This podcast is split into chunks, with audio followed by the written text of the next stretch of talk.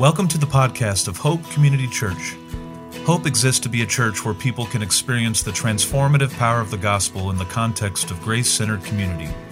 We strive to be real people looking to the real Jesus for real change that can have redemptive impact among individuals, local communities, our city, and the world.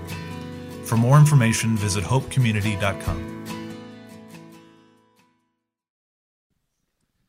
Thank you, Eric and worship team, for leading us in the truths.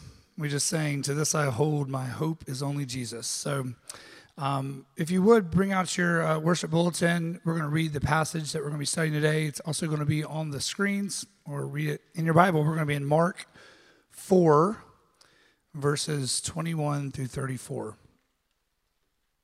So you read along. He also said to them, As a lamp brought in to be put under a basket or under a bed isn't to be put on a lampstand?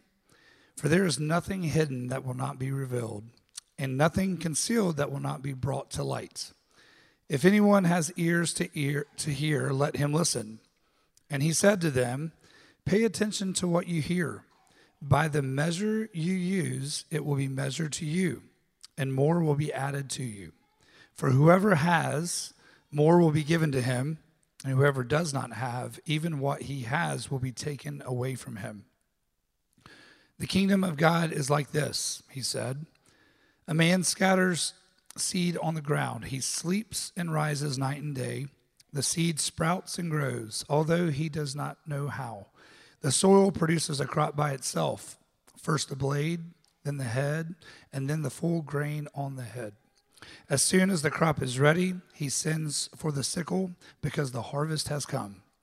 And he said, With what can we compare the kingdom of God, or what parable can we use to describe it? It's like a mustard seed that, when sown upon the soil, is the smallest of all the seeds on the ground. And when sown, it comes up and grows taller than all the garden plants and produces large branches so that the birds of the sky can nest in its shade. He was speaking the word to them with many parables like these as they were able to understand. He did not speak to them without a parable. Privately, however, he explained everything to his own disciples. Pray with me. Lord, we come into this place today with our biggest need um, to hear from you. So, Holy Spirit, we pray that you would open our hearts, that you would open our minds, and we would clearly hear the words of Jesus. In this season of Advent, as we make space on our calendars, as we make space in our homes for things of Christmas, I pray that we would make space in our hearts for you, Jesus. That we would bring you in a season of longing, our longings, our longings for peace, for health, for hope, for love. And I pray by your Holy Spirit that you would lift our eyes to Jesus, the one who came to dwell among us, um, to put on the flesh of a man, to save us, and to bring us home to you. Thank you, Jesus, that you truly were Emmanuel. And that when the angel told Mary what to call you, he said, Call him Jesus because he will save his people from their sins. Thank you that you are a successful, triumphant Savior. I pray that we would lift our eyes away from the things that we hope in in this world to bring us life and satisfaction and give us the grace to hear about your everlasting kingdom, the kingdom that will have no end and the one um, that you invite us into to help build I pray for our church that we would not be the type of people who could gain the whole world but forfeit our own souls. Please do this by your grace, Jesus. Amen.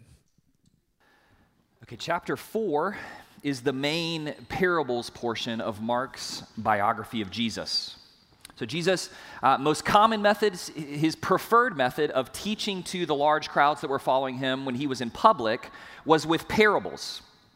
And the question that naturally arises is why? Why does Jesus use parables? Between the four gospels, there's something like 60 parables that Jesus used. Why did he do that? That's the question that the disciples asked in the passage that we looked at last week, and it's the question that might arise for us again this morning. Why speak in parables instead of making yourself more clear, Jesus? Matt did a great job of answering that question in detail last week. And so, if you want the fullest answer, go back and listen to his sermon if you didn't get a chance to hear it. But in short, as Matt said, Jesus uses the parables as a sort of filter Okay? What Jesus is saying by using parables is relationship with me precedes and enables any and all understanding of the kingdom of God and what life in the kingdom is like. Or another way to put it is if you, you, you want to live in the kingdom, you have to be following, learning to follow the king. You can't understand life in the kingdom apart from its king.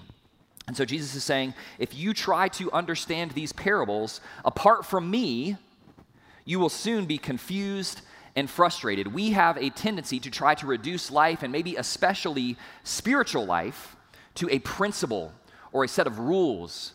And Jesus is saying, no, relationship precedes rules. I am irreducible, and you were made for a dynamic relationship with me. If you try to understand these parables apart from me, you'll be confused. But in the light of Jesus, these stories begin to photosynthesize and to bear fruit. Okay? Now, when my now wife, Brentley, and I were dating, there was only one occasion when we almost broke up. Okay? There was only one fight that was so bad that we almost couldn't get past it, and it was when she told me that she didn't like the movie Inception. Actually, after the first service, she caught me uh, in the hall and she was like, If you're going to tell a story about me, you need to tell it right. You need to tell the people that I hated the movie Inception. I had told her, This is a spectacular movie. Everything that Christopher Nolan makes is amazing. This is one of the best movies of all time. Let's watch it together because I love you and I want to share something good with you. And when it was over, she said, It wasn't, it wasn't that great. I really, I, I didn't, I didn't like it. Um, and I said, I don't know if I can be with someone who doesn't like the movie Inception. um, now, don't worry, we, we made it through. It probably wouldn't be fair to say that we resolved that conflict so much as we just put it off until a later date in our relationship, okay? But in any case, uh, Inception, in my opinion, is an amazing movie. If you haven't seen it, you should make it a point to see the movie post haste. If you have seen it, you know that basically the plot, the premise of this movie is that Cobb, played by Leonardo DiCaprio, Cobb and his team, they descend to a dream within a dream within a dream. And why do they do that?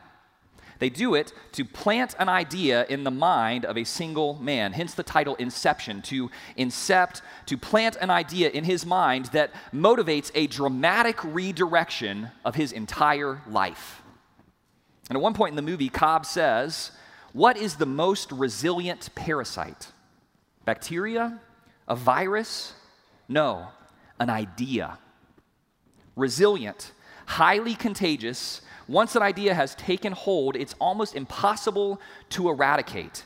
An idea that is fully formed, fully understood, that sticks right in here somewhere. And listen listen to this the smallest seed of an idea can grow, it can grow to define or destroy you.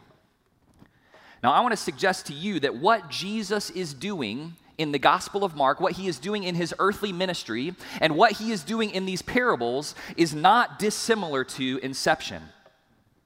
The Bible says that there is this grand, grand uh, meta narrative, this higher reality of the kingdom of God. The kingdom is not less real than our reality, it is more real than our reality. And in fact, life in the kingdom makes life in this world seem sort of an ephemeral mist by comparison. But at a real moment in history, God Himself descended into the world and He lived a story within a story. Right? The mega reality of the kingdom manifested in the human life of Jesus. And within the story of his life, Jesus goes around and he loves to tell these little stories, these parables that are microcosms of the kingdom. So he's always teaching, saying, The kingdom of heaven is like this a child. The kingdom of heaven is like this a treasure hidden in a field, right? And at the heart of all of these parables is a seed. And did you notice that? Did you notice in the passage last week, the passage this week, in very many of his parables, Jesus loves to talk about seeds. A sower planting seeds. And when a seed, when that seed takes root in a person's heart, it sticks. It is resilient and highly contagious, and it starts to bear fruit. And it can redirect a person's entire life into the very kingdom of God. That's what Jesus is doing with the parables. And so I think the question that we should ask this morning is what is the seed? What is the seed, the idea, the truth that is the small, simple, unassuming, majestic, regenerative, life altering core of the kingdom of God?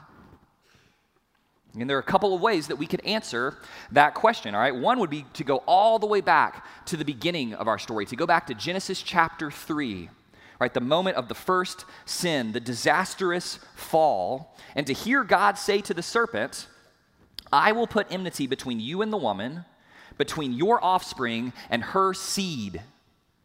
The word there is zera, singular, the seed. You will bruise his heel, but he will crush your head. A seed promised at the very worst moment to decapitate the dragon and rescue sinners. And in the same vein, do you remember last week in our passage, Jesus quoted Isaiah chapter 6. He says, I am using parables in continuity with what God told the prophet Isaiah. He said, Go proclaim the message, but people are not going to understand. And he says, Lest they see with their eyes and hear with their ears and understand with their hearts and turn and be healed. And Isaiah understandably asks, How long, O Lord? How long will this status of not understanding continue? And in Isaiah 6:13, God says, until when things seem to be at their very worst, the holy seed will come to Israel. What is the seed? No, who is the seed? Right? He's finally here. Could there be any seed more small and unassuming than a baby in a manger? The seed of the kingdom planted in a cradle in the dirt.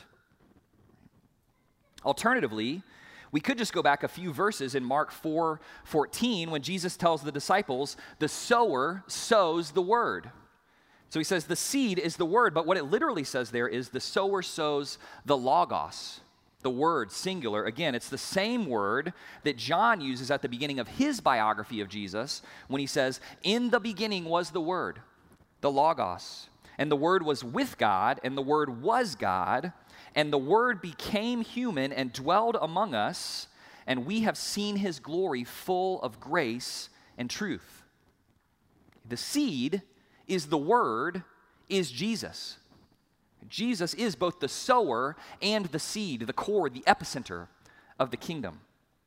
But we have to get more specific than that, right? We have to be more specific. And why do we have to be more specific? Well, remember, Jesus was right there in front of the people in this story, but most of them still misunderstood and tried, either consciously or subconsciously, to misappropriate him.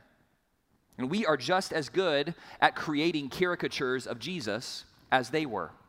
Okay? And so if you think that Jesus came merely to help you manifest your own dreams in this fleeting life, that's not true. That's not the seed. Right? He did not come primarily to give us our dreams in this life. That's what a lot of people in this original crowd thought. And many prosperity preachers and best selling authors and politicians and Christian influencers have made a good living telling that lie ever since then. Or if you think that Jesus came simply to be a good teacher, that is, that he came to give guidance and sort of self help principles to get us back on track so that we could earn our way into God's good favor, that's not the seed either. That is not what Jesus came to do. And in fact, he wants to disabuse us of that false notion as decisively as possible. So here's the seed. All right, this is the truth that the disciples didn't get at first and were even opposed to. Right, but it's eventually redirected their lives and it redefined their entire understanding. Here it is the seed of the kingdom. God became a human so that he could live and die and rise again. And he said that he did it for you. Let me say that again. God became a human, he lived, he died, and he rose again, and all throughout, he claimed that he was doing it for you. A small seed, a simple truth. Jesus died for me. It's what we call the gospel. Now, is that everything that's true about God? No. Is that the entirety of what he wants to teach us about life in the kingdom? No, it isn't. But that little seed, when it takes root in your heart, is the grace and truth radiating nucleus that transforms everything else. Now let's expand on that a bit, okay? Let's rehearse this together. All right. Jesus lived and died and rose again for me. Based on that simple truth, that seed, there are a number of follow up questions that we might ask. Okay, the first one would be why did he do that? Why would Jesus do that? Maybe you've heard the old adage about the difference between cats and dogs. Right. A cat thinks of its owner. She feeds me, she cleans up after me, she pets me, she loves me. I must be God, right? A dog thinks of its owner. She feeds me, she cleans up after me, she loves me. She must be God. Right? When it comes to the why of the gospel, don't be a cat person, be a dog person, okay? Jesus didn't come to die because I am great, because I deserved it. He came to die because He is great, and He's great in His graciousness. Why did Jesus do it? In a word, grace. He loves to give us what we don't deserve because He is great in grace and love. At the core of His being, He is deeply, radically gracious and loving. Romans chapter 5, verse 6 says, While we were still weak, at the right time, Christ died for the ungodly. For one will scarcely die for a righteous person, though perhaps for a very good person one would dare even to die. But God shows his love for us in that while we were still sinners, Christ died for us. Jesus died to show us that God is far greater and more gracious than we would have ever dared to imagine. The greatest conception of his love that you can hold in your mind falls infinitely short of how loving he actually is. That points to another question that we might ask. From that seed of Jesus lived and died for me, we could ask, why did he have to die? Why was his living and his dying necessary at all? And the answer to that question is imputation. Okay, here's your $10 theology word for the morning imputation. Imputation means having something credited to you that did not previously belong to you something that wasn't yours being counted to you as if it was your own. And if you want to get technical, what we're actually talking about here is double imputation. Okay? By coming and living as a human, Jesus earned a record of righteousness, and that righteousness, that rightness with God, is imputed to anyone who believes in him. That's why Jesus came and lived a human life into adulthood a perfect righteousness of Jesus counted to you as your own. When God looks at you, he sees the righteousness of Jesus as if it were your very own. But the reason that Jesus died was to take the consequences of sin in my place.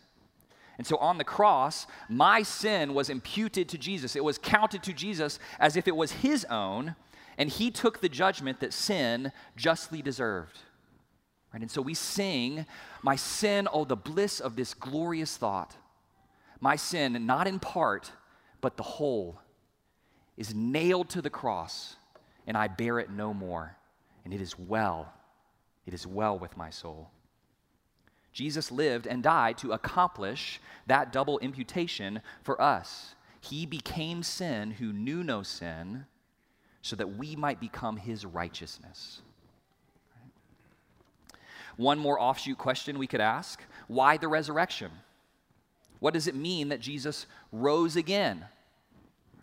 And it certainly means that he is powerful enough to defeat death, right? We just sang it together risen with healing in his wings, right? Born that man no more may die, born to raise the sons and daughters of earth, born to give us second birth. That's the promise and the hope that we have as we walk through the valley of the shadow of death. But I think that by his resurrection, Jesus is also showing us the pattern of flourishing, the pattern of fruitfulness in the kingdom. So in John 12, 23, another important seed saying of Jesus, John 12, 23, Jesus says, The hour has come for the Son of Man to be glorified. What's he talking about? His death and his resurrection. Truly I tell you, unless a seed falls into the ground and dies, it remains by itself, but if it dies, it produces much fruit. And in Matthew 16, he adds to that, saying, If anyone would follow me, let him deny himself and take up his cross and follow me, for whoever would save his life will lose it, but whoever loses his life for my sake will find eternal life. You see that? Unless a seed goes down to the ground and dies, it remains a dry, lonely seed. But when it goes down into the dirt, when it seems to die, that is when it actually lives and produces much fruit. Following Jesus involves daily dependence, it involves self denial, it involves a dozen little deaths every day. But on the other side is resurrection and kingdom life.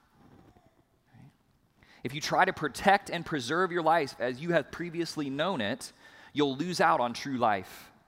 But if you give your life away to Jesus, if you lay down your life to love others, you'll find the real life, the kingdom life that you were made for, the life your heart thirsts for.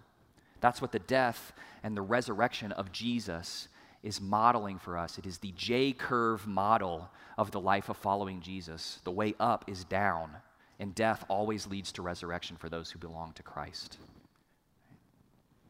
Now, why rehearse the gospel like that?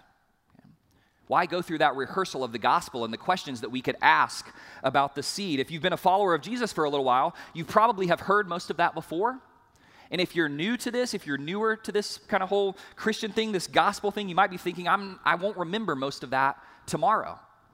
And don't worry about that, by the way, because that's all of us, right? I won't remember most of that tomorrow, right? Why rehearse the gospel like this? Well, I think that it might be how growth with Jesus happens. It might be how growth in the kingdom actually happens. What if every time a hard question or a doubt or a confusion or crisis, a, a, sin struggle or a pain point in your life, what if every time something like that comes along, it's actually a new bud, a new uh, sprig of gospel understanding breaking through from the seed that's in your heart? What if those pains and confusions are exactly the broken and tear watered soil where the seed can take root and produce life in new ways? And I think when I was younger, and by when I was younger, I, I mean maybe until like eight months ago, um, okay? I, I think that what I thought is that maturity in the Christian life looks like sort of this steady, gradual ascent into higher sort of knowledge and holiness. And recently, I think what God has been impressing on me is that actually what happens is that there are these moments in our life when the floor collapses, right? The floor falls out from under us and we descend into a deeper dependence and a deeper need for Jesus, a deeper need for the gospel. So in 2012, there was this moment in my life when my life totally fell apart. Right? And what I did is I white knuckled my life and I said, fight back for success as quickly as possible with really without any regard for Jesus.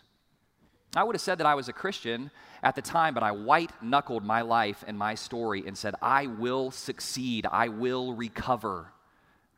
And as a result, I think that I have a lot of brokenness and trauma, maybe that I've never processed. Right? Maybe it's only happening recently, but it, it was, a, it was an unfruitful time in my life. Right?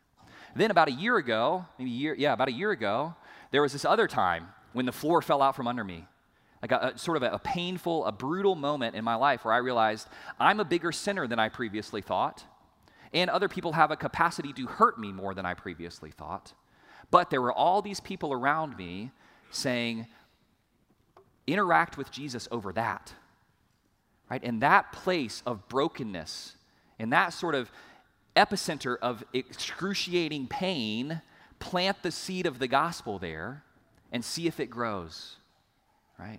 Jesus died and rose for me. Right? Imputation, grace, death leads to resurrection. Right? And so if you're at a place in your life where you're feeling that pain, right, where you've realized a new sin struggle in your life, or maybe uh, divorce feels like a very real prospect in your marriage, right, you're suffering physically, right, you've lost someone you love, right, don't, don't ignore that, right, plant the gospel there. Rehearse the gospel in that exact place. Ask Jesus to meet you there with his grace and his love and his resurrection power. Ask other Christians to help you do that and get involved enough in their lives to help them do that. Okay. We're like 20 something minutes in, and we haven't actually talked about any of the parables themselves. Okay, and I'm hesitant to take these parables that Jesus tells in this story and to say, here's what they mean. Okay, I'm hesitant to do that. I heard a story this week of the author Flannery O'Connor, the great short story writer, and sort of in her own way, a great parabolist like Jesus. And in relation to one of her stories, she was asked one time, Could you explain the meaning of that story to me in a sentence? And she said, and sort of classic to her style, true to her style, she said, If I could explain it in a sentence, I wouldn't have written a story. Right? And, that's what Jesus is doing with the parables, right? He's saying the thing that I am telling you about the kingdom of God and life in the kingdom is too great, it's too multifaceted, it is too organic and flourishing and glorious for me to put it in a single propositional sentence. Right? It's a story that you need to mull over for the rest of your life. Right? But I think that with kind of the, that essential seed, right, that seed of the gospel rooted in our hearts, we can start to understand these little stories within the story of Jesus, within the story of the kingdom. Right? So, first, Jesus says, I mean, we, we, we, under, we seek to understand these parables in light of Jesus, right? And spoiler alert, maybe that's what the first parable means, right? First, Jesus says, You don't bring a lamp into your house to hide it under the bed.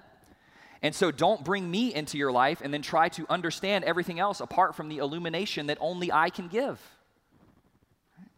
In this first little simile, Jesus is saying, as he says elsewhere, I am the light, and I am the light by which you see all other light and truth. So when Jesus the light comes into your life, you begin to see everything in light of who he is. Now, how do we do that? Well, two ways, I think. Right? One is when you are reading the Bible on your own, don't read any chapter of the Bible without looking for the rays of the light of Jesus shining into that place reading the whole Bible with Jesus in mind, with the gospel in mind, is not a biased way to read the Bible, it is the right way to read the Bible. Jesus says, I'm the revelation whereby all of this makes sense, and without me, none of it makes sense. But also, when you read the story of your own life, right? When you read the chapters of the story of your life, don't read any part, don't read any episode without looking for the rays of the light of Jesus there right? If the, if the seed is Jesus rose from the dead, then that means he's alive right now. And that means he is dynamically interacting with you, even in the places that seem darkest. Look for the light in your story. Next, Jesus says, verse 24, by the measure that you use, it will be measured to you, and more will be added to you. Whoever has more will be given to him, and whoever does not have, even what he has will be taken away. Now, that's a weird one. That's kind of inconsiderate, Jesus. What, what is he talking about there? Well, go back to the seed, go back to the gospel. Anything and everything that you have in your life as a follower of Jesus, why do you have it? Grace.